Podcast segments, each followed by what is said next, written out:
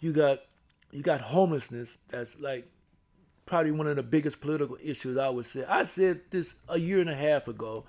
Whatever politician solved the homeless crisis in California is your next president. Right? I've been saying that for I don't know how long.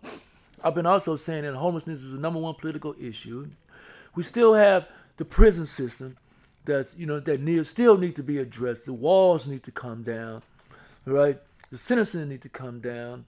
This immigration thing, you know, is there may need to come down. They're building walls all around the goddamn country. Here in the year 2020, here it is, humanity still can't get it together, you know, in a brother sisterhood. You know, we still trying to build walls from each other. You know, then you got presidents that supporting this crap, right?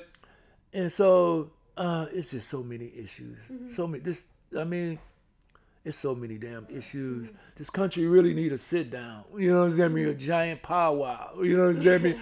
and people just figure out need to love some, you know, some love our neighbors and mm-hmm. stuff. I mean, it's need a lot of work. You know, and I don't just think a vote is gonna just change all this shit. Seriously, I don't think mm-hmm. you know it's it's it's it's in a voting place that's gonna change this. It's gonna have to take something else.